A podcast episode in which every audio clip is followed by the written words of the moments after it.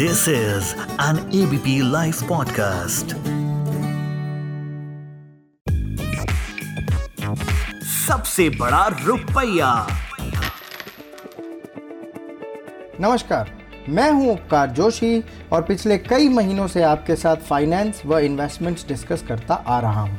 पिछले एपिसोड में हमने म्यूचुअल फंड इन्वेस्टर्स को मिलने वाली टैक्स राहतों के बारे में बातचीत की थी और ये जाना कि किस तरह म्यूचुअल फंड इन्वेस्टर्स पे लागू होने वाली टैक्स की दर, सामान्य टैक्स की दर से कैपिटल गेन बेनिफिट की वजह से काफ़ी कम हो सकती है। आज दूसरी राहत, यानी वो राहत जो section 80 C of income tax act के तहत मिलती है, उसके बारे में बात करेंगे।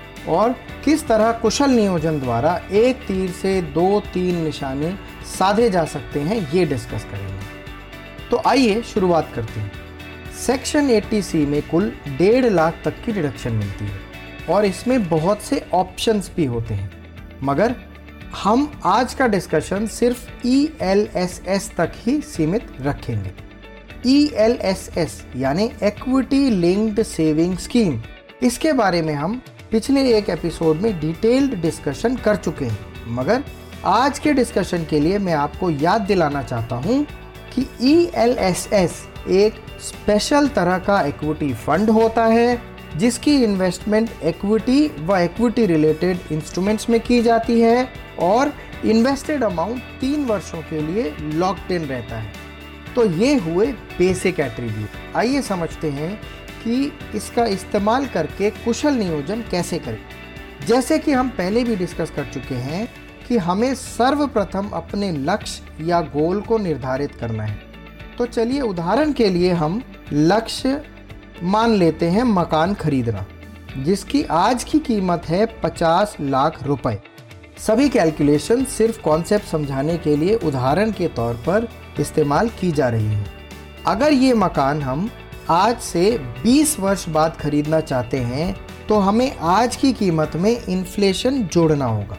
सपोज़ आप पाँच परसेंट की भी इन्फ्लेशन जोड़ लेते हैं तो 20 वर्ष बाद वाली रकम हो जाएगी लगभग एक करोड़ पैंतीस लाख रुपए।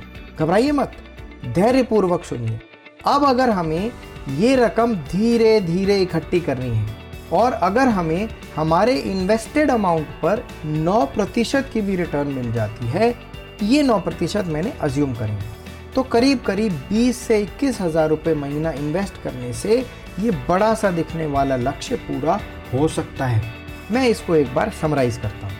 आज के 50 लाख की वैल्यू के बराबर का सामान खरीदने के लिए 20 वर्ष बाद करीब करीब एक करोड़ पैंतीस लाख रुपए चाहिए होंगे अगर इन्फ्लेशन पाँच परसेंट रहता है तो। और अगर हम बीस बाईस हज़ार रुपये महीना इन्वेस्ट करते रहें और इस इन्वेस्टमेंट पर हमें 9 प्रतिशत या ज़्यादा की रिटर्न आती है तो हमें 20 वर्ष बाद एक करोड़ पैंतीस लाख रुपए मिल सकते हैं। ये कैलकुलेशन सिर्फ़ कॉन्सेप्ट समझाने के लिए उदाहरण मात्र हैं। ये हुआ एक तीर से पहला निशाना। अब जैसा मैंने पिछले एपिसोड में समझाया था, इस जमा पूंजी को जब हम 20 वर्ष बाद निकालेंगे और अगर टैक्स लॉस सेम रहे तो long term capital gain tax का, यानी लोअर टैक्सेशन की भी राहत हमको मिलेगी। ये हुआ उसी तीर से दूसरा निशाना। अब अगर ये बीस हज़ार रुपये महीना हम ई एल एस स्कीम्स के द्वारा जोड़ लेते हैं तो हर वर्ष डेढ़ लाख तक की डिडक्शन भी हमें मिल सकती है। ये हुआ तीसरा निशाना। मैं फिर से एक बार समराइज करता हूँ। पहला निशाना छोटी छोटी इन्वेस्टमेंट द्वारा एक बड़ी रकम जोड़ लेना। दूसरा निशाना कैपिटल गेन पर लोअर टैक्सेशन का फ़ायदा उठाना। तीसरा निशाना ई एल एस एस में ए की राहत। आशा करता हूँ कि आज के कॉन्सेप्ट्स आपको ठीक से समझ में आ गए होंगे। अगले एपिसोड में इसी तरह की कुछ ज्ञानवर्धक बातें करेंगे। तब तक के लिए आप सभी अपना खूब ध्यान रखें। सभी को मेरा प्यार भरा नमस्कार। सबसे बड़ा रुपया।